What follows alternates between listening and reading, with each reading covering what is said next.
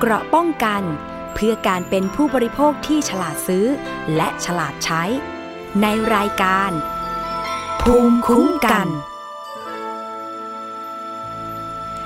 สวัสดีค่ะ ขอต้อนรับเข้าสู่รายการภูมิคุ้มกันรายการเพื่อผู้บริโภคนะคะ วันนี้อยู่กับดิฉันชนาทิพไพรพงศ์ทางไทย PBS Podcast รับฟังได้ทุกช่องทางนะคะ แล้วก็สวัสดีไปยัง คุณผู้ฟังที่รับฟังผ่าน สถานีวิทยุที่กำลังเชื่อมโยงสัญญาณอยู่ในขณะนี้ด้วยค่ะ ทุกเรื่องราวของผู้บริโภครับฟังกันได้ที่นี่นะคะ วันนี้มาติดตามประเด็นเรื่องร้องเรียนการซื้อขายออนไลน์ของผู้บริโภคค่ะ คุณผู้ฟังเกิดขึ้นอีกแล้วนะคะ ไม่อยากจะให้เกิดเลยแต่ว่า การซื้อขายออนไลน์ตอนนี้เป็นธุรกิจที่กำลังเติบโตมาก จะสังเกตว่า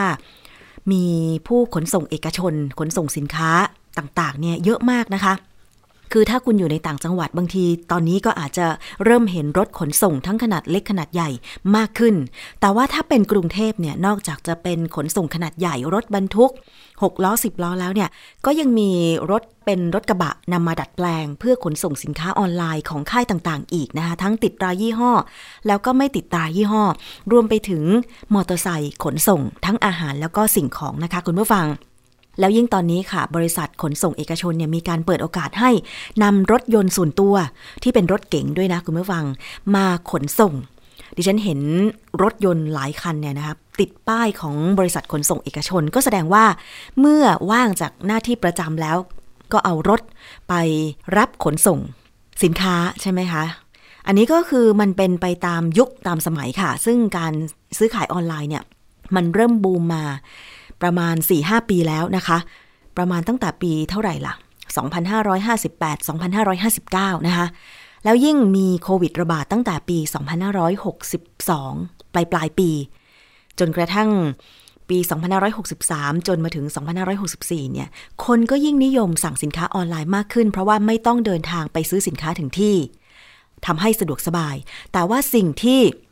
มันมากับการซื้อขายออนไลน์ก็คือการหลอกลวงค่ะคุณผู้ฟัง บางทีเราซื้อสินค้าสั่งไปอีกยี่ห้อหนึ่งได้อีกยี่ห้อหนึ่งนะคะ สั่งขนาดไปอีกขนาดหนึ่งกลับได้อีกขนาดหนึ่งแบบนี้ก็มี หรือโอนเงินไปแล้วไม่ได้ของล่าสุดนี้ก็เหมือนกันค่ะคุณผู้ฟัง ทางมูลนิธิเพื่อผู้บริโภค และสภาองค์กรผู้บริโภคค่ะ ได้รับเรื่องร้องเรียนจากประชาชนผู้ซื้อสินค้าเป็นเตารีดจากช่องทางออนไลน์ แต่ว่า ไม่ได้รับสินค้าตามยี่ห้อที่ตัวเองสั่งนะคะ จึงนำผู้เสียหายเนี่ยไปร้องเรียนที่ตำรวจบกปคบ เพื่อเอาผิดเพจ Facebook หลอกขายเตารีด ซึ่งจากการได้รับเรื่องร้องเรียนเนี่ยก็มีผู้เสียหายจำนวนมากเลยค่ะ กรณีถูกหลอกลวงให้ซื้อเตารีดแรงดันไอน้ำโดยโฆษณาว่าเป็นยี่ห้อทีฟาว อันนี้ขอระบุนะคะ เพราะว่าเป็นการนำเสนอข่าวไม่ได้เป็นการโฆษณาแต่อย่างใดนะคะ ผู้เสียหายเนี่ยซื้อสินค้าเตารีด แรงดันไอน้ำที่โฆษณาทางออนไลน์ว่า เป็นยี่ห้อทีฟาวแล้วก็ขายสินค้าในราคาถูกกว่าท้องตลาดทั่วไปเลย แต่เมื่อผู้บริโภคหลงเชื่อสั่งซื้อสินค้าที่ทางร้านส่งให้กับผู้ซื้อ กลับไม่ใช่ยี่ห้อตามที่โฆษณา เป็นยี่ห้อ อะไรก็ไม่รู้คุณผู้ฟังดิฉันเห็นภาพละ ปรากฏเป็นภาษาจีนนะคะคุณผู้ฟัง มันเป็นภาษาจีนซึ่งอ่านไม่ออกว่ายี่ห้ออะไร แต่ว่ามีภาษาอังกฤษกำกับว่า ตัวอักษรภาษาอังกฤษ C H I G O จะอ่านว่าชิโก้ได้ไหมคือดิฉันเองก็ไม่ค่อยคุ้นกับยี่ห้อนี้เหมือนกันนะ คือรูปทรงก็เป็นเตารีดไอ้น้ำทั่วไปนี่แหละค่ะ สามารถใส่น้ำเข้าไปตรงกล่องพลาสติก นะคะ บริเวณด้านหน้าของเตารีดเลยนะคะ เตารีดเป็นสีฟ้าตามที่เป็นข่าวนะคะ แต่ว่าเป็นตัวอักษรภาษาจีนซะส่วนใหญ่เลยมีแค่ชื่อยี่ห้อเท่านั้นค่ะ ที่เป็นภาษาอังกฤษคำว่า C H I G O นะคะ ซึ่งพอได้รับสินค้าไม่ตรงตามที่ตัวเอง สั่งทำให้ไปร้องเรียนที่มูลนิธิเพื่อผู้บริโภคค่ะคุณผู้ฟัง ทางด้าน หนึ่งในผู้เสียหายนะคะ คุณภูลสุขทองพนังก็กล่าวบอกว่า ซื้อสินค้าผ่านเพจ BHTS น่าจะเป็นตัวย่อค่ะ BHTS โดยเลือกชำระเงินปลายทาง แต่เมื่อรับของแล้วแกะดูก็พบว่าได้สินค้าไม่ตรงตามที่โฆษณา จึงติดต่อไปยังบริษัทขนส่งในวันเดียวกัน เพื่อแจ้งปัญหา และขอข้อมูลเกี่ยวกับผู้ขาย แต่บริษัทบอกให้ไปแจ้งความและติดต่อกลับไปอีกครั้ง มื่อติดต่อกลับไป call center แจ้งว่าจะตรวจสอบข้อมูลให้ หลังจากนั้นก็ได้ส่งเบอร์ติดต่อของผู้ขาย ซึ่งเป็นเบอร์เดียวกับที่ระบุไว้บนหน้าซอง และก็ไม่สามารถติดต่อได้นะคะ เราจะไปฟังรายละเอียดอีกครั้งค่ะ จากคุณธนัทธรรมมิสกุล เจ้าหน้าที่ศูนย์พิทักษ์สิทธิผู้บริโภค มูลนิธิเพื่อผู้บริโภคผู้ที่ได้รับเรื่องร้องเรียนจากผู้บริโภคผู้เสียหายแล้วก็ได้ดำเนินการช่วยเหลือนะคะ สวัสดีค่ะคุณธนัทค่ะ สวัสดีครับคุณชนาทีและท่านผู้ชมทุกท่านครับ ขอบคุณนะคะ วันนี้ให้เกียรติร่วมรายการภูมิคุ้มกันรายการเพื่อผู้บริโภค เมื่อสักครู่ค่ะได้อ่านรายละเอียดคร่าวๆ ของผู้เสียหายคุณพูนสุขที่ไปร้องเรียน ที่ศูนย์พิทักษ์สิทธิผู้บริโภคของมพบนะคะว่าซื้อสินค้าเป็นเตารีดแรงดันไอ้น้ำใช่ไหมคะ แต่ว่าโฆษณาเป็นอีกยี่ห้อหนึ่ง พอรับสินค้าเนี่ยเป็นอีกยี่ห้อหนึ่ง อันนี้ช่วยเล่าให้ฟังหน่อยได้ไหมคะว่าจริง ๆ แล้วมีผู้เสียหายกี่รายรายละเอียดเป็นยังไงบ้างคะ โดยคร่าวๆนะฮะจะขอแนะนำก่อนนะฮะเราจากทางมูลที่เพื่อผู้บริโภค ร่วมกับสภาองค์กรผู้บริโภคด้วยนะฮะทั้งสองหน่วยงานเป็นหลักนะฮะในการรับเรื่องร้องเรียนจากผู้บริโภค กลุ่มกลุ่มหนึ่งอยู่ประมาณหกสิบท่านนะฮะที่ได้มีการซื้อสินค้าซึ่งปรากฏในเเวลาเราเล่น Facebook เนี่ยมันจะมีเพจที่เด้งการในการขายสินค้านะฮะแล้วก็ ตัวผลิตภัณฑ์นี้ก็มีการอ้างโดยแคปหน้าจอของยี่ห้อหนึ่ง เป็นเตารีดที่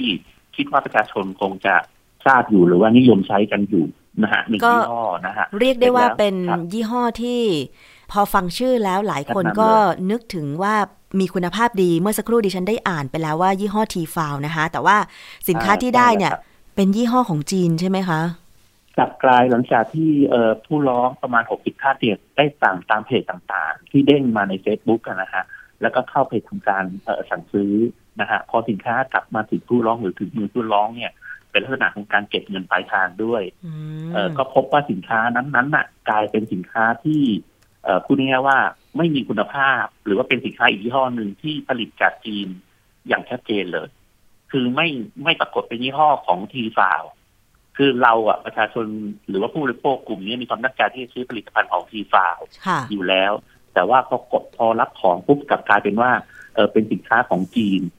ซึ่งซึ่งคุณภาพก็ก็คงจะพอทราบกันอยู่นะฮะว่าว่าอาจจะอาจจะไม่ไม่ไม่ค่อยตรงกับคำโฆษณาที่ที่เขาโฆษณาขายเลย ราคานี่ส่วนมาก ระบุไหมคะว่า ยี่ห้อที่เขาส่งมาเนี่ย ราคาเท่าไหร่คะที่บอกว่าถูกกับท้องตลาดเนี่ยค่ะ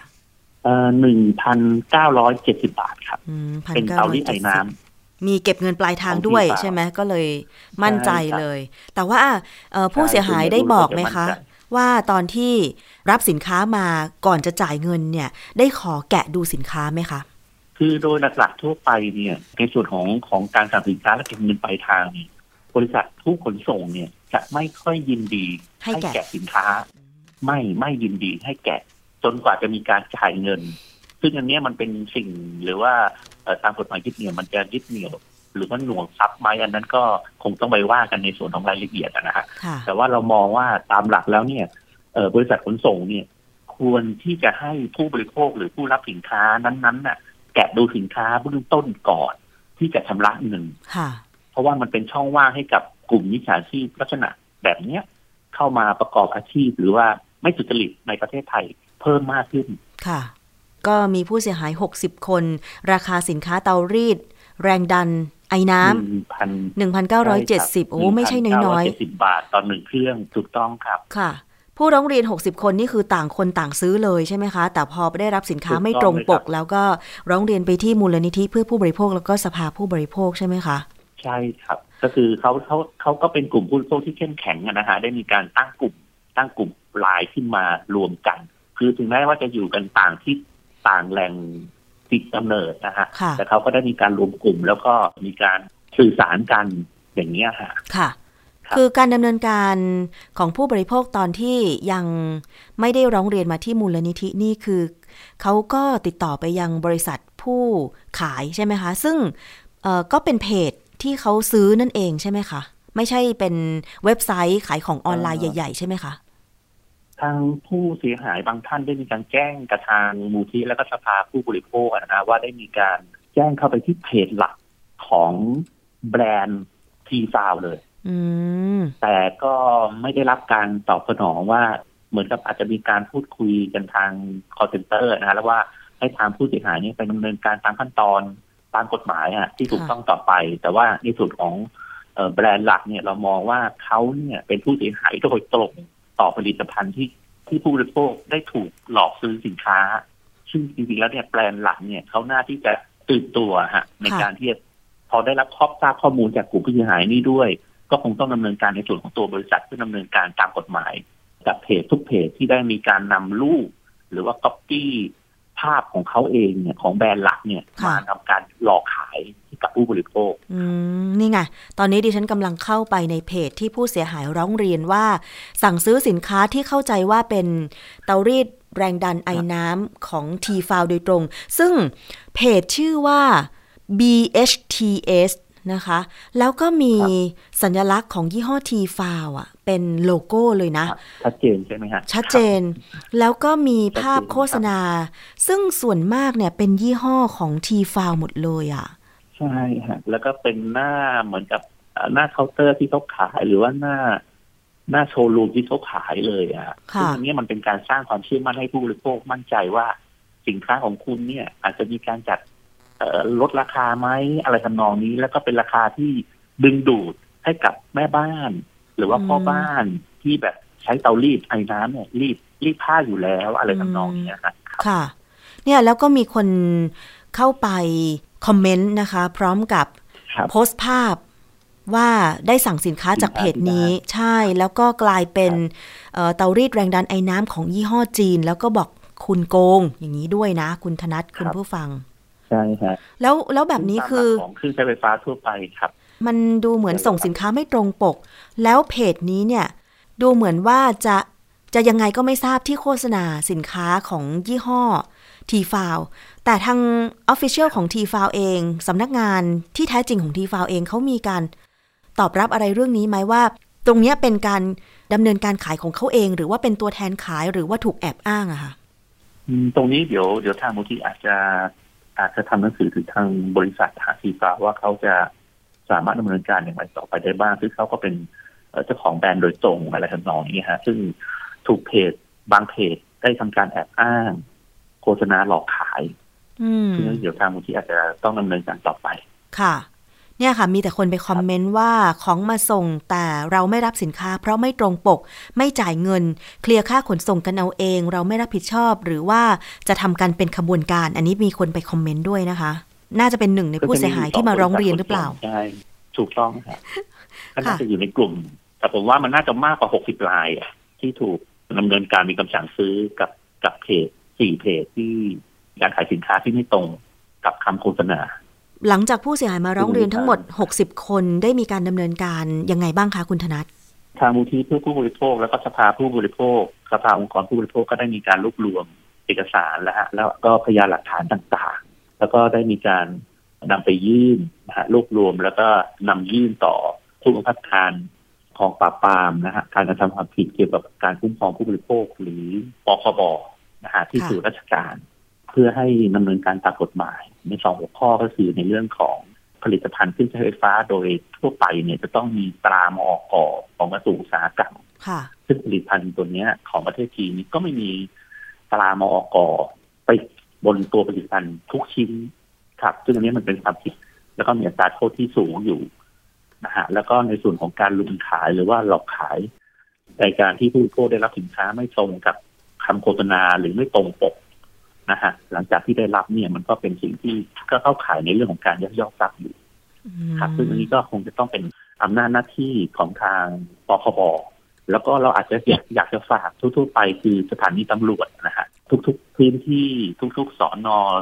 ทุกๆ สถานีตำรวจอุทรนะฮะในกรณีลักษณะเช่นนี้เนี่ย ทางมูลที่เพื่อผู้บริโภคนะฮะมองว่ามันเป็นในส่วนของคดีอาญานะฮะซึ่งซึ่งทางสถานีหรือว่าทางพนักงานสอบสวนบางท่านนี่ก็อาจจะแค่ลงบันทึกประจำวัน แต่เราอยากจะให้ดำเนินคดีทางตามกฎหมายเลยค่ะนะฮะก็คือเวลาไปแจ้งความการลงบันทึกประจำวันเฉย ถ้าสมมติว่าอยู่ในพื้นที่ต่างจังหวัดที่สั่งสินค้าไป ก็สามารถไปแจ้งความโดยนำหลักฐานไปที่สถานีตำรวจที่อยู่ในพื้นที่ใช่ไหมคะ แล้วก็ต้องระบุการแจ้งความนั้นว่าไม่ใช่แค่ลงบันทึกประจำวันขอให้เอาผิดใช่เอาผิดกับใครคะ ผู้ขายหรือเพจหรือยังไงคะเอ่อจริง ๆก็ได้ทั้งเพจนะฮะ แล้วก็อาจจะได้ถึงมันอาจจะต้องดูในตัวของบริษัทขนส่งด้วยอืมว่าว่าว่าจะมีส่วนกันด้วยไหมเพราะว่าส่วนใหญ่เนี่ยบริษัทขนส่งเนี่ยเขาจะเป็นการรับ รับที่โกดังอืมซึ่งอันนี้ตามหลักแล้วเนี่ยเอ่อบริษัทขนส่งก็สามารถที่จะชี้เบาะแสให้กับให้กับบุคคลภายนอกได้อยู่นะฮะ ว่าค่ะนี่มันพบความผิดปกติอะไรทำนองนี้ก่อนที่จะมีผู้เสียหายรวมกลุ่มกัน หรือว่าถูกถูกละเมิดสิทธิ์มากกว่านี้ ค่ะ อย่างบางภาพที่เขามีการแชร์กันในเพจของ BHTS เนี่ยนะคะ ไม่ใช่แค่ยี่ห้อชิโก้ที่เขาส่งไปนะ มันมียี่ห้อที่เป็นเตารีดสีขาวซึ่ง ไม่มีระบุว่ายี่ห้ออะไรด้วย แล้วก็กล่องเนี่ยบางกล่องเป็นยี่ห้อชิโก้ตามปกติแล้วเวลาเราสั่งสินค้าถ้าเป็นสินค้ายี่ห้ออะไร ตัวกล่องมักจะระบุชื่อนั้นๆ ใช่ไหมคะคุณธนัทใช่ฮะถูกต้องเลยครับแล้วรวมถึงว่าการนำเครื่องใช้ไฟฟ้าทั้งหมดที่นำมาจำหน่ายในประเทศไทยเนี่ยนะฮะเราจะต้องถือว่ามาจะต้องมีการขออนุญาตอะค่ะแล้วก็ต้องได้รับตราผลิตภัณฑ์ของมอกด้วยอือฮึว่าเป็นการผ่านมาตรฐาน ที่ว่าจะมาใช้งานในเมืองไทยค่ะเพื่อให้ซึ่คงวามปลอดภัยมีความปลอดภัยต่อผู้บริโภคเป็นหลัก ค่ะ ถามย้อนกลับไปนิดนึงผู้เสียหายเนี่ยได้ได้ให้ข้อมูลไหมคะว่า บริษัทขนส่งเป็นบริษัทเดียวกันไหมของทุกคนนะคะเอ่อสองบริษัทครับสองบริษัทอ๋อ คือมีคนคอมเมนต์บอกว่าเนี่ย บริษัทขนส่งมันจะต้องมีข้อมูลของบริษัทที่รับขนส่งสิ ใช่ไหมคะ เพราะว่าไปรับใช่ถึงครับโกดังครับอืม แล้วก็อีกสิ่งหนึ่งเราอาจจะอยากจะฝาก หรือว่าขอความร่วมมือจากบริษัทขนส่ง ไม่ใช่เฉพาะสองบริษัทนี้นะฮะทุก ๆ บริษัทที่มาดำเนินการในเมืองไทยนะฮะน่าจะประมาณสิบสิบกว่าบริษัท ก็อาจจะเมื่อทางผู้บริโภคหรือประชาชนเป็นผู้บริสุทธิ์เนี่ย ถ้ามีการติดต่อกลับไปที่ขนส่ง ว่า เอ้ย เราเขาได้รับสินค้าที่ไม่ปลอดภัย เออเขาได้รับสินค้าที่ไม่ตรงกับคำโฆษณานะ ก็อาจจะอยากจะขอให้ทางบริษัทขนส่งเนี่ย มีมาตรการในเรื่องของการระงงับเงินที่คุณจะจ่ายให้กับผู้ขาย เพราะว่าในส่วนของตัวบริษัทเองเนี่ยบริษัทขนส่งทุกๆ บริษัทผมว่าเขาน่าจะมีการวางนโยบายว่าจะมีการหลังจากส่งของรับของส่งของจ่ายคืนเงินกับผู้ขายเนี่ย ต้องมีระยะเวลาอยู่แล้วสามวันห้าวันเจ็ดวันอะไรทำนองเนี้ยค่ะครับ ซึ่งอันนี้เราอยากจะขอความร่วมมือจากทางบริษัทขนส่งเลย แล้วตอนนี้ทางมูลนิธิดำเนินการติดต่อไปยังบริษัท ที่รับขนส่งเตารีดที่ไม่ตรงปกหรือยังคะเอ่ออันนี้ก็คงจะต้องเป็นกระบวนการต่อไปอะครับอืมค่ะ เพราะว่าคือส่วนมากผู้ซื้อก็คือจ่ายเงินสดให้กับบริษัทขนส่งถึงจะรับสินค้ามาใช่ไหมคะ แล้วถึงแกะดูว่ามันไม่ตรงปกใช่ครับโดยปกติแล้วบริษัทขนส่งจะส่งเงินกลับไปให้บริษัทที่ขายสินค้าก็คือประมาณ3ถึง7วันใช่ไหมคะ อันนี้ก็คงจะขึ้นอยู่กับนโยบายของแต่ละบริษัทนะครับ น่าจะมีตั้งแต่สามสามวันห้าวันเจ็ดวันหลังจากที่ผู้บริโภคได้รับสินค้าแล้วก็จ่ายเงินถ้าสมมติว่าตอนนี้คือ ถ้าเพิ่งได้รับสินค้า แบบเนี้ยจะสามารถทำเรื่องไปให้บริษัทขนส่งระงับการจ่าย เงินให้บริษัทที่ขายเตารีดไอ้น้ำนี่ได้ไหมคะคือในกลุ่มของเตารีดไอ้น้ำกลุ่มนี้นะฮะเขาได้ค่ะมีการประสานกับทางบริษัทขนส่งแล้วทั้งสองบริษัทอืมก็มีคำตอบที่ที่อาจจะมายังไม่ค่อย ก็คือ ไม่ยอมระงับอะฮะไม่ยอมระงับ แล้วก็ปล่อยให้ทางผู้บริโภคเองเนี่ยหนึ่งก็คือไปแจ้งความนะฮะสองก็คือเอาไปแจ้งความเนี่ยส่งบริษัทขนส่ง ซึ่งไม่ไม่ได้การคืนเงิน แต่ถ้าก็ให้บอกขั้นตอนต่อไปคือให้ประสานกับผู้ขายฮะประสานผู้ขายคือการถ่ายรูปไปว่าสินค้าไม่ตรงอย่างไรค่ะแล้วก็เอาไปเสร็จการแจ้งความหรือ หรือไปเสร็จการแจ้งความดำเนินคดีเนี่ยย้อนกลับไปให้ทางผู้ขายค่ะอะไรทำนองนี้ครับอืมซึ่งมันก็จะเป็นการแก้ที่ปลายเหตุ ใช่ถูกไหมฮะมันค่ะการเป็นมันมันเป็นการเพิ่มภาระให้กับผู้บริโภคอะใช่จากเดิมเอ๊ะเราเห็นว่าสินค้าโอเค เราถูกใจสินค้านี้แล้วนะค่ะ เราก็ทำการสั่งซื้อสินค้าของคุณ แต่พอส่งมาปุ๊บเนี่ยมันกลายเป็น มันกลายเป็นสินค้าที่มันมันไม่ตรงหรือว่ากับที่เรามันสั่งด้อยกว่าสิ่งที่คุณโฆษณาค่ะ อันนี้คือมีความผิดหลอกลวงผู้บริโภคด้วยไหมคะคุณธนัทใช่ครับก็คือน่าจะเข้าขายช่อโกงนั่นแหละครับค่ะ แต่ว่าอันนี้ก็อาจจะต้องเป็นอำนาจของทางพนักงานสอบสวนค่ะ เท่าที่ดิฉันตรวจสอบอยู่ในขณะนี้นะคะ นอกจากเพจที่อาจจะมีผู้สั่งโดยตรงก็คือเพจ BHTS แล้วเนี่ยนะคะ มีผู้บริโภคท่านหนึ่งค่ะ แคปหน้าจอของโทรศัพท์ ในตอนที่มีคำสั่งซื้อ สินค้าเตารีดไอ้น้ำแรงดันเนี่ยนะคะ ซื้อจากเพจที่ขายออนไลน์เป็นเพจใหญ่ เออไม่ใช่เป็นเว็บไซต์ใหญ่ด้วยค่ะ ไม่ใช่ซื้อทาง Facebook ด้วยนะคะ ซื้อทางเว็บไซต์ครับขอระบุเลยแล้วกัน เพราะว่ามันเป็นมันเป็นภาพที่แชร์กันมานะคะ ก็คือเว็บไซต์ lazada.store ค่ะอืมก็แสดงว่ายี่ห้อเนี้ยครับนำไปวางขายที่เว็บไซต์ของ Lazada ด้วยหรือเปล่า ไม่เฉพาะเพจคือตรงนี้ราอาจจะต้อง Facebook ฮะให้มองย้อนกลับไปว่าในฐานะที่เขาเป็นผู้ขายเนี่ยนะฮะค่ะซึ่งเอ่อในส่วนของตอนนี้มันมีในส่วนของธุรกิจ หรือว่าการจดทะเบียนการประกอบธุรกิจตลาดแบบตรงค่ะ นะฮะหรือว่าตามพรบขายตรงและตลาดแบบตรงพศ 2560 ของสำนักงานคณะกรรมการคุ้มครองผู้บริโภคหรือสคบนะฮะซึ่งในระเบียบหรือกฎเกณฑ์ของของทางนี้ก็จะมีในเรื่องของ ถ้าเป็นบุคจดในนามบุคคลธรรมดาเนี่ย จะต้องมีรายได้จนถึงปีละหนึ่งล้านหนึ่งล้านแปดแสนซึ่งเรามองว่าอาจจะเป็นจำนวนเงินที่สูงไปไหมเราอาจจะกำหนดไหมหรือว่าแพลตฟอร์มเองเดิมเนี่ย ไม่ว่าจะเป็นในในช่องทางอะไรต่างๆ เนี่ยคุณจะต้องมีวางกฎหรือระเบียบอะไรต่างๆไหมในส่วนของผู้ที่จะนำสินค้าเข้าไปขายในแพลตฟอร์มของคุณอืมแล้วก็ยังไงเนี่ย ในตรงนั้นเนี่ยอาจจะต้องหลังจากที่ผู้บริโภคได้รับสินค้าไม่ตรงแล้วค่ะมีการดำเนินการแจ้งความดำเนินคดีถึงที่สุดแล้วเนี่ย ส่งเอกสารละเอียดให้คุณแล้วเนี่ย คุณอาจจะต้องเปิดเผย ชื่อผู้ขายไหมเบอร์ติดต่อของผู้ขายที่ถูกต้องไหมเพราะบางทีเนี่ย ในหน้าในหน้ากล่องหรือหน้าซองที่ผู้ขายส่งมาเนี่ย เบอร์เราจะสังเกตเห็นว่าบางทีเบอร์มันจะเกินสิบสิบตัวเลขค่ะ หรือว่า หรือว่าขาดหายตัวเลขไป หรือว่าไม่มีเบอร์ติดต่อ แต่จะมีชื่อนามสกุล เราก็ยังไม่มั่นใจว่าบุคคลคนนั้นเนี่ย เป็นผู้ขายตรงไหมอืมเนื่องจากว่าเพจหลอกลวงต่างๆ ที่ปรากฏของเตารีดเนี่ยนะฮะค่ะมันจะมีอยู่ประมาณสองจุดที่สามารถสังเกตได้คือหนึ่งในหน้าเพจอันนั้นจะมีผู้ติดตามที่ ไม่มากคือหลักร้อยอ่าสองเวลาเราสั่งซื้อเนี่ยหรือส่วนใหญ่เนี่ย คนก็จะ inbox เข้าไปโดยตรงต่อเพจถูกต้องไหมฮะเพื่อมีการโต้ตอบกันระหว่างถือว่าเราใช้ Facebook ของเรา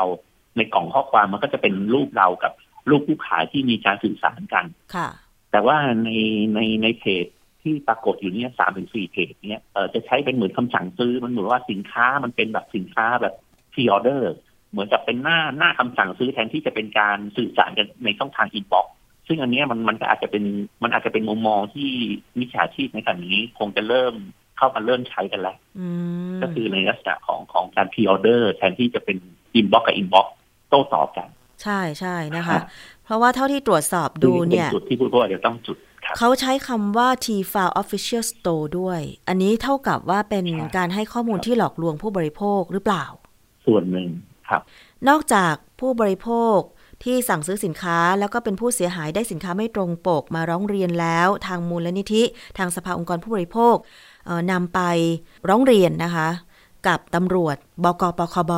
แล้วทีนี้เรื่องของการหลอกลวงทางออนไลน์นี่เราสามารถที่จะไปแจ้งกับ ทางตำรวจกองบังคับการ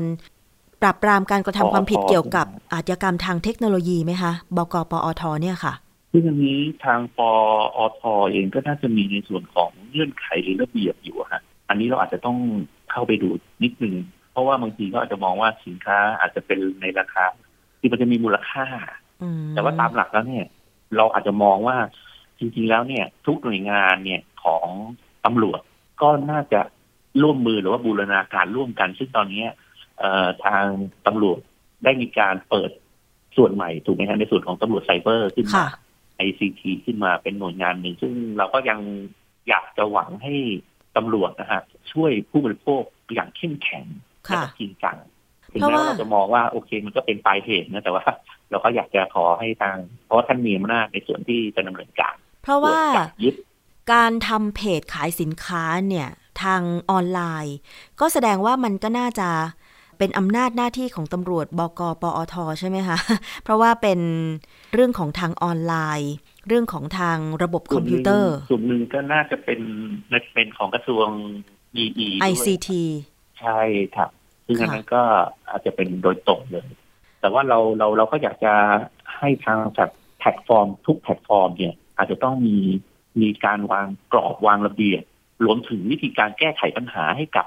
ผู้บริโภคด้วย อืม อย่าง Facebook อย่าง Twitter อย่าไปปล่อย IG ให้กับอะไรอย่างเงี้ยนะคะ ใช่ใช่อย่าไปปล่อยให้กับเออเป็นหน้าที่ของพนักงานสอบสวนหรือตำรวจฝ่ายเดียวอะไรทำนองเนี้ยตัวแพลตฟอร์มเองอาจจะต้องมีมาตรการไหมมีอะไรต่างๆ คัดกรองก่อนไหมรวมถึงถ้ามีผู้บริโภคเข้ามาขอความช่วยเหลือจากแพลตฟอร์มเนี่ยแพลตฟอร์มจะช่วยผู้บริโภคอย่างไรในการที่จะให้ข้อมูล ให้มันทันท่วงทีอะไรทำนองนี้ฮะหรือว่าอาจจะเพราะเราก็ทราบถูกเป็นเจ้าของแพลตฟอร์มเองที่เมื่อตรวจสอบแล้วเพจไหนเว็บไซต์ไหน ที่เข้าข่ายทำผิดกฎหมายหลอกลวงผู้บริโภค หลอกลวงประชาชน อันนี้ก็น่าจะมีการสั่งปิดได้เลยโดยที่เป็นอำนาจหน้าที่ของเจ้าของแพลตฟอร์มนั้นใช่ไหมคะคุณธนัทใช่ครับ อันนี้เราจะร้องเรียนไปทาง Facebook หรือทางเว็บไซต์หรืออะไรไหมคะ ซึ่งซึ่งซึ่งตรงนี้ทางมูลที่ผู้บริโภคเองก็ก็มีการทำความร่วมมือกับบางแพลตฟอร์มอยู่นะฮะซึ่งไม่ใช่ก็ดี๋ยว Facebook ใช่ไหมรคะอดูต่อไป Facebook ก็มีครับก็เหมีรอทางคะแล้วเขาตอบรับยังไงอะ Facebook ประเทศไทยอะค่ะ ตรงนี้อาจจะต้องขอเวลานิดนึงแล้วรวมถึงบริษัทขนส่งต่างเพราะว่าการจะทำหลอกลวงสำเร็จเนี่ย จะเห็นว่าสั่งสินค้าก็คือทางเพจ ที่เขาขายทาง Facebook ใช่ไหมคะอันนี้ Facebook ก็น่าจะตรวจสอบได้เนาะว่าผู้ขอทำเพจ หรือทำการขายบน Facebook เนี่ย ใช้อีเมลอะไรช่องทางติดต่อได้ยังไงใช่ไหมคะเขามีข้อมูลทั้งหมดใช่ไหมคะครับแล้วก็บริษัทๆขนส่งจริๆผู้รับเคิดหว่น้าที่เขมีขนสินค้าใช่โดยครบถ้วนเลยอืมใช่ซึ่งจริง ๆ แล้วทางมูลนิธิเพื่อผู้บริโภคทางสภาองค์กรผู้บริโภคก็พยายามที่จะ ติดต่อทุกช่องทางที่มาเกี่ยวข้องกับการครับหลอกทางออนไลน์นี้อยู่แล้วเนาะเดี๋ยวเราติดตามคดีกันใช่ครับต่อไปค่ะ คุณธนัทว่าจะเป็นยังไงนะคะ เพราะว่าผู้เสียหายเนี่ย60คนแล้วน่าจะมีมากกว่านั้น ก็ขอประชาสัมพันธ์ตรงนี้เลยนะคะ ว่าใครที่สั่งซื้อสินค้า แล้วได้รับของไม่ตรงปก สามารถที่จะร้องเรียนได้ที่ไหนเพิ่มเติมคะคุณธนัทอ่าที่มูลที่เพื่อผู้บริโภคนะฮะที่เบอร์โทรศัพท์ 0 2 2 4 8 3 7 3 7 หรือในช่องทาง Facebook อของมูลที่เพื่อผู้บริโภครวมถึงอีเมลนะฮะ compass at consumerthai org ครับ หรือในหน้าเว็บไซต์ของมูลที่เพื่อผู้บริโภคครับ เรายินดีทุกกรณีของทางผู้บริโภคที่ได้รับความเดือดร้อนครับค่ะ เดี๋ยวเราติดตามกันต่อนะคะ กรณีซื้อสินค้าเตารีด ไอ้น้ำแรงดันสูง อีกยี่ห้อหนึ่ง แต่กลับได้อีกยี่ห้อหนึ่ง ซึ่งเป็นยี่ห้อที่ไม่ค่อยได้รับความเชื่อถือเท่าไหร่นะคะ เรียกได้ว่าไม่ว่าเราจะสั่งยี่ห้ออะไรอะ นะเราควรจะได้รับสินค้าตรงตามปก เพราะว่าเก็บเงินเราไปแล้วด้วย ใช่ไหมคะคุณธนัทใช่ครับค่ะ ท้ายนี้ฝากผู้บริโภคอีกนิดนึงก็แล้วกันว่าเอ่อต่อไปถ้าจะสั่งซื้อสินค้ามีคนแชร์ด้วยนะคะว่า เนี่ยเขาสั่งจากเว็บไซต์ ซื้อขายออนไลน์ที่เป็นทางการ พอเขาเห็นมีการแชร์ข้อมูลกันเยอะๆว่า ถ้าซื้อจากเจ้านี้แล้วเนี่ย จะเป็นการหลอกลวงเขาก็เลยระงับคำสั่งซื้อทันแบบเนี้ยค่ะ ลองให้ข้อมูลกันนิดก็นึถืงอค่ะว่าก็นนี้อาจจะต้องฝากเตือนทางทางผู้บริโภคอะหรือว่าประชาชน ซึ่งตอนนี้มันมันเป็นในส่วนของการสั่งซื้อสินค้าที่อยู่ในระบบออนไลน์อยู่แล้วนะฮะเนื่องจากว่ามีสถานการณ์โควิดเข้ามานะฮะเราจึงทางมูลที่ผู้บริโภครวมถึงสภาองค์กรผู้บริโภคนะฮะก็อยากจะขอให้ประชาชนหรือผู้บริโภคทุกท่านเนี่ยตึกตรองนะฮะแล้วก็อาจจะลองเข้าไปดูในเรื่องของรายละเอียดของหน้าเพจต่าง ในช่องทางที่มีการตรวจสอบว่าเป็นเพจที่มีการหลอกลวงขายไหมหรือว่าเคยมีประวัติอะไรไหมในช่องทางที่เราสามารถตรวจสอบได้ค่ะนะฮะแล้วก็อย่าลืมนะฮะทุกสิ่งทุกอย่างที่เรามีการสั่งซื้อหรือเราดูหน้าเพจต่างๆ ก็ขอให้แคปนะฮะหรือว่ากรอบเอ่อหน้าเพจหรือหน้าสินค้าที่เราสั่งซื้อไว้ ถ้าสินค้านั้นเกิดไม่มีปัญหาก็ถือว่า ไม่มีอะไร แต่ถ้าสินค้านั้นมีปัญหาเราสามารถที่จะใช้ประโยชน์ในเรื่องของรายละเอียดตรงนั้นได้ เพื่อไปดำเนินการในตามกระบวนการตามกฎหมายต่อไป สามารถร้องเรียนมาตามหน่วยงานต่างๆได้ครับค่ะ ขอบคุณคุณธนัทมากเลยค่ะที่ให้ข้อมูลนะคะ เดี๋ยวเราติดตามกันต่อเกี่ยวกับเรื่องนี้นะคะ ครับค่ะ สวัสดีค่ะครับสวัสดีครับคุณธนัทธรรมมิกสกุลนะคะ เจ้าหน้าที่จากศูนย์พิทักษ์สิทธิ ผู้บริโภคมูลนิธิเพื่อผู้บริโภคนะคะ ติดต่อไปได้ค่ะ ถ้าใครซื้อสินค้าอย่างผู้ร้องเรียนนะคะก็คือเตารีดไอ้น้ำแรงดันจากเพจ BHTS นะคะหรือว่าช่องทางใด ๆ ทางออนไลน์ แล้วได้รับสินค้าไม่ตรงปก สั่งยี่ห้อ T f i l แต่ได้ยี่ห้อซิโก้ เป็นสินค้าของจีนอะไรอย่างเงี้ยนะคะ จ่ายเงินไปแล้วระงับการจ่ายเงินไปกับบริษัทขนส่งไม่ทันนะคะยังไม่ได้รับเงินคืนร้องเรียนไปกับบริษัทผู้ขายหน้าเพจ Facebook ของผู้ขายก็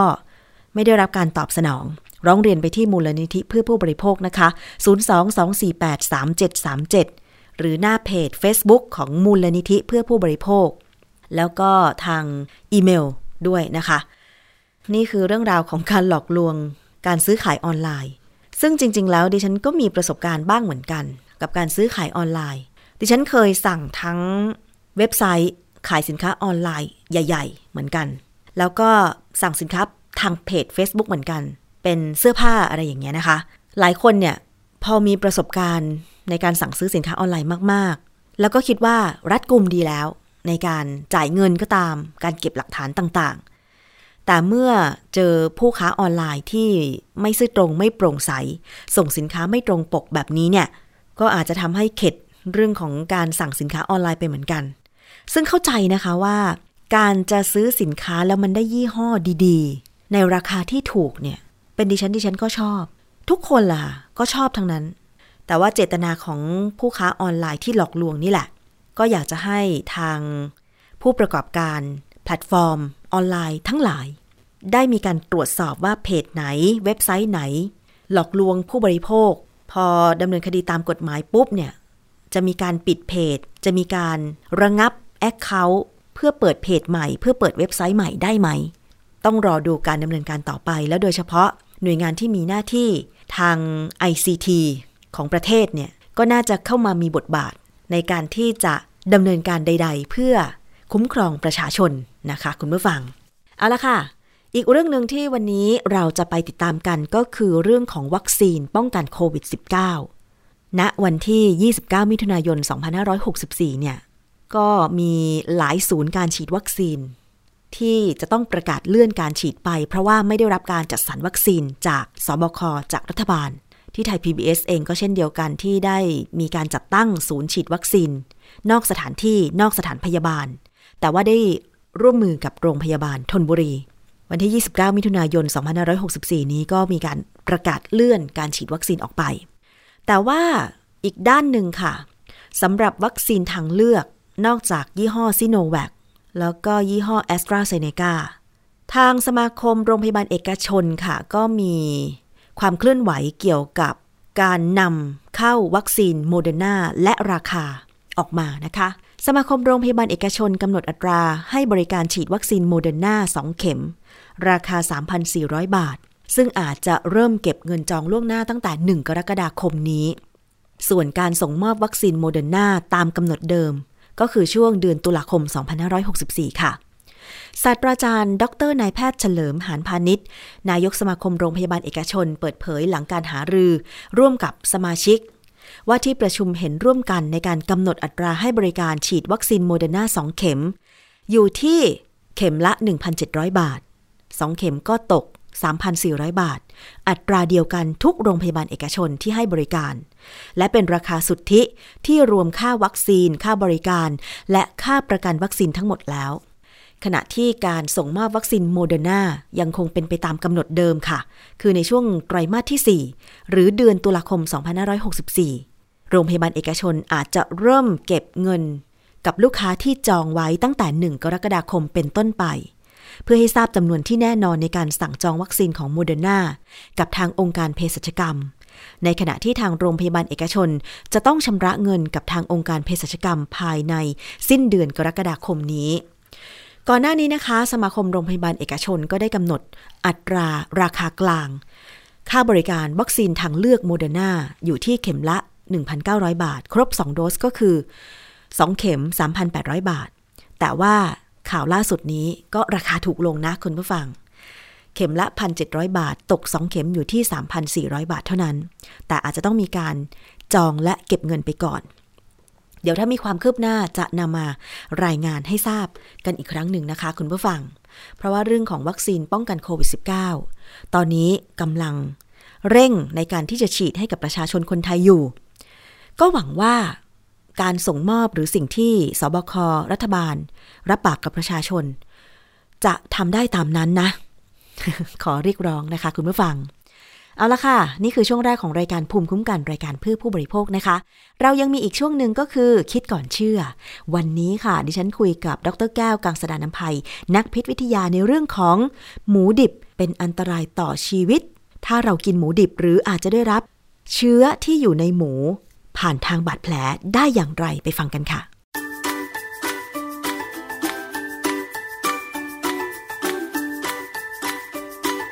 ช่วงคิดก่อนเชื่อ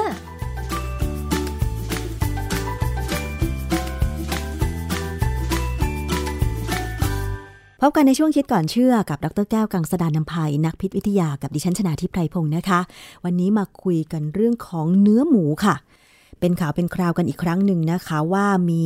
คุณผู้หญิงท่านหนึ่งค่ะ ไปซื้อเนื้อหมูจากห้างสรรพสินค้านะคะ มาเพื่อที่จะ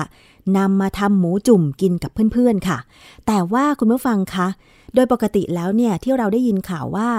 ถ้าจะติดเชื้อที่เป็นอันตรายนะคะ ก็คือ Streptococcus suis ใช่ไหมคะ ก็มาจากการกินหมูดิบ แต่ว่าคุณผู้หญิงท่านนี้เนี่ยเอามาทำหมูจุ่ม นั่นก็แสดงว่า สุกแล้วใช่ไหมคะ แต่ว่าในข่าวเนี่ยบอกว่าคุณผู้หญิงคนนี้ ติดเชื้อไข้หูดับ คือสาเหตุเนี่ยจากที่แพทย์วินิจฉัยก็คือว่าเชื้อไข้หูดับเนี่ยเข้าทางบาดแผลของคุณผู้หญิงท่านนี้ในตอนที่หั่นเนื้อหมู มันทำให้เรายิ่งตกใจไปใหญ่ว่า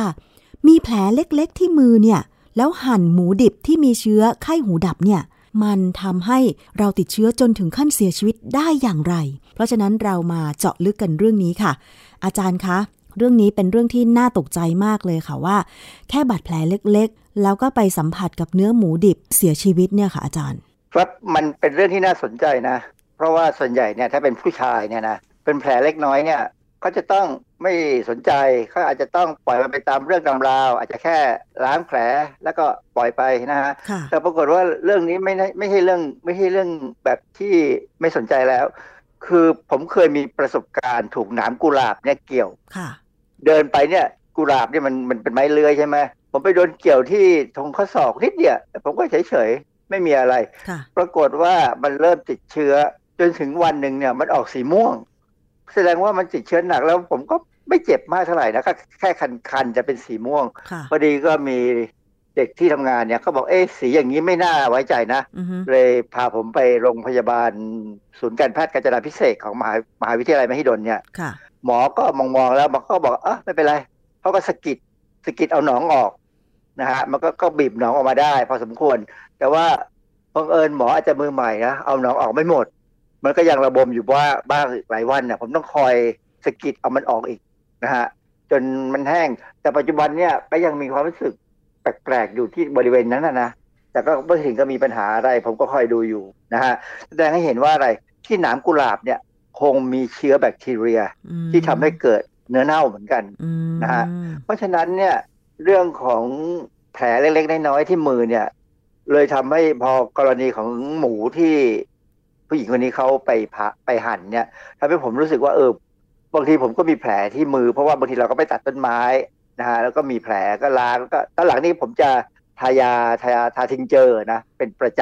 ค่ะำนะฮะไม่มีปัญหา อาจารย์คะ ซึ่งตามข่าวเนี่ยบอกว่าผู้หญิงคนนี้มีแผลที่มือแต่ว่าไม่ได้บอกว่าขนาดเท่าไหร่ แต่ว่าการสัมผัสกับเนื้อหมูหรือเชื้อโรค มันสามารถเข้าไป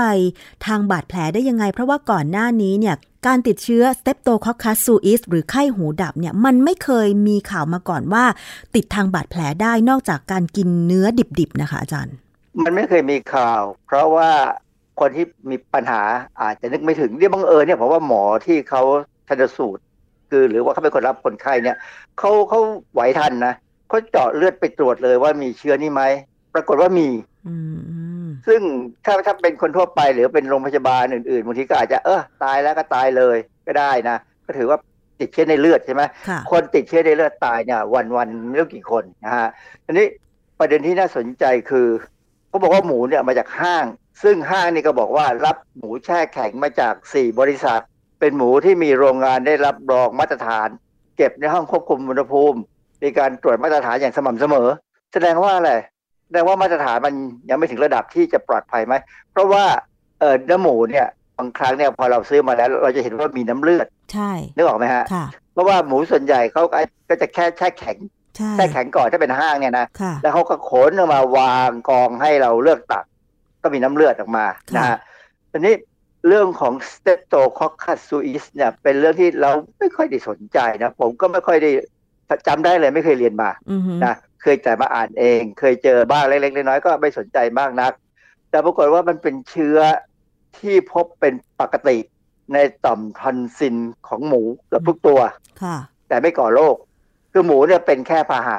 ยกเว้นถ้าหมูนั้นเกิดอ่อนแอขึ้นมาเครียด หรือว่ามีเป็นโรคอะไรที่ไปทำให้ภูมิคุ้มกันต่ำลงเนี่ยค่ะอาการถึงจะเกิดขึ้น แล้วหมูก็อาจจะตายอืถ้าหมูตายแบบนี้ ต้องทิ้งหรือต้องเผาอือฮึนะฮะไม่แน่ใจว่าหมูที่เขาเอามาขายเนี่ยเขาอาจจะตรวจไม่ดี คือมันจะอาจจะมีอาการไม่มากนัก ก่อนที่จะถูกส่งลงฆ่าใช่ไหมค่ะก็อาจจะเชื้อนี้ก็เลยไปอยู่ตามเลือดแล้วเข้าเลือดแล้ว ไม่ได้อยู่ที่ต่อมทอนซิลอย่างเดียวค่ะนะฮะอาจารย์คะ ที่อาจารย์บอกว่าเชื้อ Streptococcus suis หรือไข้หูดับเนี่ยมันพบในต่อมทอนซิลของหมูเกือบทุกตัว ที่ผ่านมาที่บางทีเราไม่ทราบข่าวหรือว่าเรากินปรุงสุกมันก็เลยฆ่าเชื้อไป แต่ว่าที่ผ่านมาเนี่ยมันเคยมีข่าวว่า ชาวบ้านที่มักจะนิยมกินลาบดิบอย่างภาคเหนือหรือภาคอีสานเนี่ยพอกินเข้าไป พอเจอเชื้อไข้หูดับเนี่ยก็คือติดเชื้อแล้วก็เสียชีวิตเลยก็มี หรือว่าหูตึงไปก็มีอย่างเงี้ยค่ะอาจารย์ มันต้องขนาดไหนมันถึงจะออกมากับน้ำเลือดของหมู แล้วก็สามารถเข้าไปในแผลที่เราไปสัมผัสได้ค่ะอาจารย์เออคงต้องระดับหนึ่งแหละเพราะว่าคืออย่างที่ผมสงสัยว่าแต่แรกแล้วว่า หมูเนี่ยคงติดเชื้อเริ่มมีอาการ แต่บังเอิญถึงเวลาส่งลงฆ่าเขาก็เอารุ่มมารวยไปเลยส่งไปเลย คือผมไม่ค่อยมั่นใจในโรงฆ่าสัตว์ ตามที่ต่างๆในต่างจังหวัดนะยกเว้นต่างจังหวัดซึ่งเป็นแหล่งของบริษัทใหญ่ ๆ ที่เขาส่งหมูออกนอกด้วยไอ้นั้นอันนั้นอาจจะมาตรฐานดีหน่อยนะมีการตรวจโดยสัตวแพทย์เป็นประจำแต่ว่าถ้าเป็นหมูของชาวบ้านเนี่ยบางทีที่ส่งลงฆ่าสัตว์เนี่ยก็อาจจะไม่ถึงกับตรวจเท่าไหร่นะฮะค่ะความจริงเชื้อ Streptococcus suis เนี่ยนะก็มีมีการระบาดทั่วโลกนี่มานานพอสมควรแล้วนะอืมตั้งแต่ประมาณปี 2511 ค่ะ2511นี่ก็4-50ปีมาแล้วนะ มีครั้งแรกเนี่ยที่เขาพบเนี่ยที่เดนมาร์กทำให้เกิดเยื่อหุ้มสมองอักเสบสองราย แล้วก็ติดเชื้อในกระแสเลือดอีกหนึ่งรายนะแล้วก็พบเล็กๆน้อยๆที่เนเธอร์แลนด์เดนมาร์กอิตาลีเบลเยียมคือเจอในยุโรปแทบทุกประเทศเลยนะ รวมถึงญี่ปุ่นค่ะสิงคโปร์ ไทยจีน ไต้หวัน ซึ่งมันก็ระบาดไปตามประเทศที่กินหมูอือฮึ หรือมีผลิตภัณฑ์จากหมูอะไรก็ตามเนี่ยนะเพียงแต่ว่าอะจำนวนมันน้อยมาก แต่ถ้าถามว่าในประเทศไทยน้อยไหม ปี 2564 เนี่ย จังหวัดพิษณุโลก พบมีผู้ติดเชื้อแล้ว 13 รายค่ะเสียชีวิตไปแล้ว 2 รายอืมผมว่า 13 รายนี่ไม่น้อยนะค่ะกับพิษณุโลกเนี่ย ซึ่งถ้าเราไปดูจังหวัดอื่นพอดี ผมยังไม่ได้ไปดูจังหวัดอื่นนะนะว่าเป็นยังไงบ้างค่ะ ก็เลยมองว่าเอออาจจะต้องสักวันหนึ่งต้องลองลองนั่งดูจริง ๆ ที่ว่าเป็นยังไงค่ะ ปกติเนี่ยเกษตรกรเนี่ยเวลาเขาเลี้ยงหมูเนี่ยเขาก็ใช้วิธีเอายาปฏิชีวนะ ผสมไปในอาหารสัตว์ เป็นแบบค็อกเทล เพื่อป้องกันเหรอมีคะอาจารบ็อกย์ซี่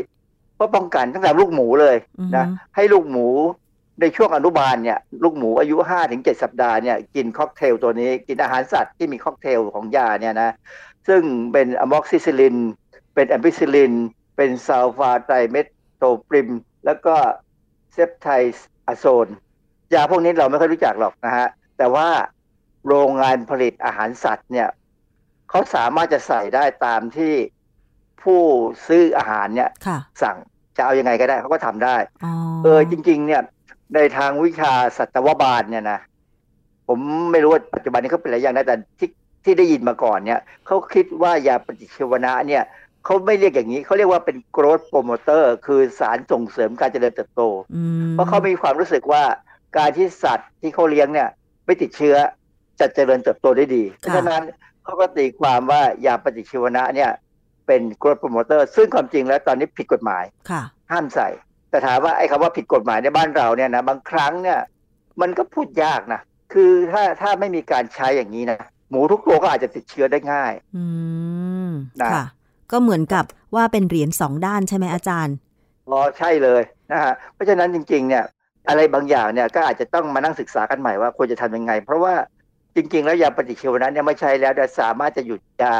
เพื่อลดปริมาณที่อยู่ในเนื้อสัตว์ได้ค่ะนะในเมืองนอกเนี่ยเขาก็ทำอย่างนี้แหละนะค่ะเขามีการลดวกฮอร์โมนต่างๆ ที่ใช้เพื่อส่งเสริมการเจริญเติบโตเนี่ยเขาก็ใช้กัน แต่เขาจะหยุดยาค่ะในจังหวะหนึ่งเพื่อให้ตอนที่เอาเข้าลงค่าแล้วเนี่ยปริมาณฮอร์โมนต่ำมากค่ะจนอาจจะถึงกับขั้นตรวจไม่พบนะฮะอืมเชื้อ Streptococcus suis หรือเชื้อไข้หูดับเนี่ยมีเฉพาะในหมูหรือว่าสัตว์อื่นด้วยค่ะ คงไม่ทั่วไปแล้วฮะ ไม่ใช่เฉพาะในหมูอย่างเดียวหรอกสัตว์เลี้ยงลูกด้วยนมต่างๆเนี่ยน่าจะมี เนื้อนะฮะวัวเนื้อไม่ควายน่จะอย่างเงี้ยเหรอแต่ว่าคะคงจะเป็นอย่างนั้นเพียงแต่ว่าหมูนี่เรากินเยอะอะนะแล้วก็เนื้อวัวเนื้อควายถ้าเรากินดิบก็อาจจะเจอเราอาจจะ เคยมีเหตุการณ์เกิดขึ้นแต่เราไม่ได้สังเกตแล้วเปล่า คือต่อต่อไปนี้ผมว่าน่าจะเริ่มมี น่าจะเริ่มมีการที่จะสังเกตแล้วว่า มีคนที่มีอาการแบบป่วยเจ็บอะนะมีท้องเสียอาเจียนปวดกระดูกหนาวสั่นปากเขียวค่ะ ส่งมาไหมถ้าเป็นอย่างนี้แล้วเนี่ย อาจจะต้องเจาะเลือดดูทุกคนแล้วมั้งว่าเป็นโรคแบบนี้ไหมแล้วก็อาจจะต้องถามไปว่ากินอะไรมาแล้วเปล่า เพราะว่า เนื้อสัตว์ในบ้านเรานี่กินดิบเยอะนะ ใช่ โดยเฉพาะภาคเหนือกับภาคอีสานจะมีลาบก้อยซ่าลู่แบบทางเหนือค่ะอาจารย์ ซึ่งจะนิยมกินเออดิบกันมาก ซึ่งผมว่ามันเป็นพฤติกรรมที่ไม่ดีนะเหมือนที่ญี่ปุ่นกินปลาดิบที่ผมก็ไม่เอาด้วยนะคือผมเป็นคนไม่กินของดิบ ขนาดกินก๋วยเตี๋ยวเนื้อวัวก๋วยเตี๋ยวเนื้อสับอะไรก็ตามเนี่ยเวลาเขาลวกแบบแดงๆมาเนี่ยผมบอกไม่เอาค่ะผมจะต้องขาวเลย สุกเลย สุกมากๆด้วยนะฮะค่ะเพราะว่าผมไม่ชอบเลือด ก็จะมีบทความหนึ่งเรื่อง Streptococcus suis vaccine candidate antigen and progress ในวารสาร Expert Review of Vaccine ปี 2015 ตอนนี้เนี่ยวัคซีนจริง ๆ ยังไม่มี เพราะประเด็นที่เป็นปัญหาคือเชื้อเนี่ย Streptococcus suis เนี่ยมันกระจายไปทั่วโลกในหลายประเทศนะฮะแล้วมันกลายพันธุ์ง่าย ๆ มันกลายพันธุ์นู่นเป็นกลายพันธุ์นี่ เพราะฉะนั้นเขาเลยยังหา ส่วนของเชื้อที่มันจะก่อให้เกิดวัคซีนที่ป้องกันได้ทั่วไปเนี่ยไม่ได้ยังไม่ได้อืยังล้มเหลวอยู่ค่ะ ดังนั้นเนี่ยก็มีการพยายามทำอยู่นะฮะที่ว่าจะต้องทำไงให้ได้ เพราะว่าถ้าทำได้เนี่ย บริษัทนั้นจะรวยมหาศาลเลย เพราะว่าคนกินหมูกันเยอะทั่วโลกนี่นะฮะค่ะเออดังนั้นบทเรียนก็คือ ตอนนี้เป็นต้นไปจะหั่นหมู ต้องระวังดูซิว่ามือเราเป็นแผลเปล่าค่ะ อาจารย์แต่ว่าก่อนจะหั่นเนี่ย ส่วนมากเวลาเราซื้อเนื้อหมูหรือเนื้ออะไรก็ตามมาจากห้างหรือว่าตลาดเนี่ย เราก็มักจะต้องเอาไปล้างก่อนนะคะ อาจารย์ ในขั้นตอนการล้างมันก็มีน้ำเลือดออกมา ถ้ามือเราเป็นแผลเนี่ยจะมีโอกาสติดไหมอาจารย์ ผมว่ามันน่าจะมีนะ ไม่อยากจะให้ถึงกับท่านต้องใส่ถุงมือพลาสติกอะนะแต่ถ้าใส่ได้ก็คงจะดีแต่มันไม่สะดวกอะใช่ อาจารย์อย่างเมื่อวานเนี่ย ดิฉันก็ล้างกระดูกหมูเหมือนกันนะ ก่อนเอาทำข้าวต้มเนี่ยอืมแล้วทีนี้คือเพิ่งมาสังเกตว่านิ้วโป้งของตัวเองเนี่ยเป็นแผลนิดนึงมาจากการเกาอะค่ะอาจารย์ ไม่ใช่เป็นแผลจากการโดนมีดบาดแต่มาจากการเกาซึ่งมันคันมากแล้วเกาจนเป็นแผลช้ำๆอย่างเงี้ยอาจารย์มันมีโอกาสไหม ถ้าสมมุติว่าหมูนั้นมีเชื้อ ตามนิ้วนี่รู้สึกมันจะหนานะหนังมันจะหนาคงไม่ค่อยมีปัญหาอะไร แต่ว่าถ้าเป็นผิวหนังที่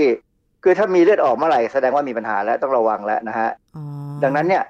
ผมว่าต่อไปนี้เวลาจะหั่นหมูนี่จะต้องเอาซ่อมจิ้มหมูไว้แล้วก็เอามีดหั่น อืมใช่ แต่มันก็ไม่อย่าถให้นัดมือไปไงโดนตรงๆแล้วล่ะ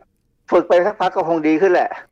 หรือไม่อย่างนั้นคือก็คือต้องสวมถุงมือทุกครั้งใช่ไหมอาจารย์ อาจจะต้องเป็นอย่างนั้นซื้อถุงมือที่ใช้แล้วล้างได้อะนะซึ่งก็ไม่ได้กี่ตังค์หรอกนะฮะ ยี่สิบสิบบาทเอาเอาแบบของดีหน่อยนะฮะค่ะซึ่งผมว่าใช้แล้วล้างให้ผึ่งให้แห้งเนี่ยก็คงจะใช้ได้ น่าจะเป็นประโยชน์ คือตอนเนี้ยระวังแล้วมันมันเป็นโรคที่แสดงให้เห็นชัดว่าถึงตายได้ ใช่ค่ะ ซึ่งขนาดบางคนเนี่ยโดยเฉพาะคุณผู้หญิงก็ไม่ค่อยนิยมกิน ลาบหมูดิบอะไรสักเท่าไหร่นะคะ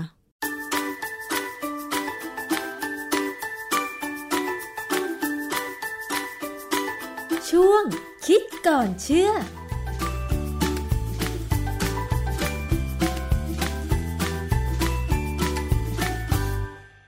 และนั่นก็คือช่วงคิดก่อนเชื่อกับดรแก้วกังสดานนภัยนักพิษวิทยา ที่คุยกันเรื่องของเชื้อโรคที่อาจจะมากับอาหารก็คือ เนื้อหมูดิบนั่นเองนะคะ คุณผู้ฟัง ถึงแม้ว่า เราจะไม่กินเนื้อหมูหรือเนื้อดิบ ต่างๆ อยู่แล้ว แต่ว่าต่อไปนี้เราก็ควรจะต้องระมัดระวังเวลาที่เรากำลังจะปรุงอาหาร โดยเฉพาะการหั่นเนื้อดิบๆนะคะ ถ้าเป็นไปได้ก็คือ รักษามืออย่าให้เป็นแผล ถ้าเป็นแผลเมื่อไหร่ ก็ขอให้ใส่ถุงมือเวลา ล้างเนื้อ หรือว่าหั่นเนื้อก็แล้วกันนะคะ เพื่อป้องกันค่ะว่าเนื้อนั้นเนี่ยจะมีเชื้อ Streptococcus suis หรือเชื้อไข้หูดับหรือไม่นะคะ พื่อความปลอดภัยค่ะคุณผู้ฟัง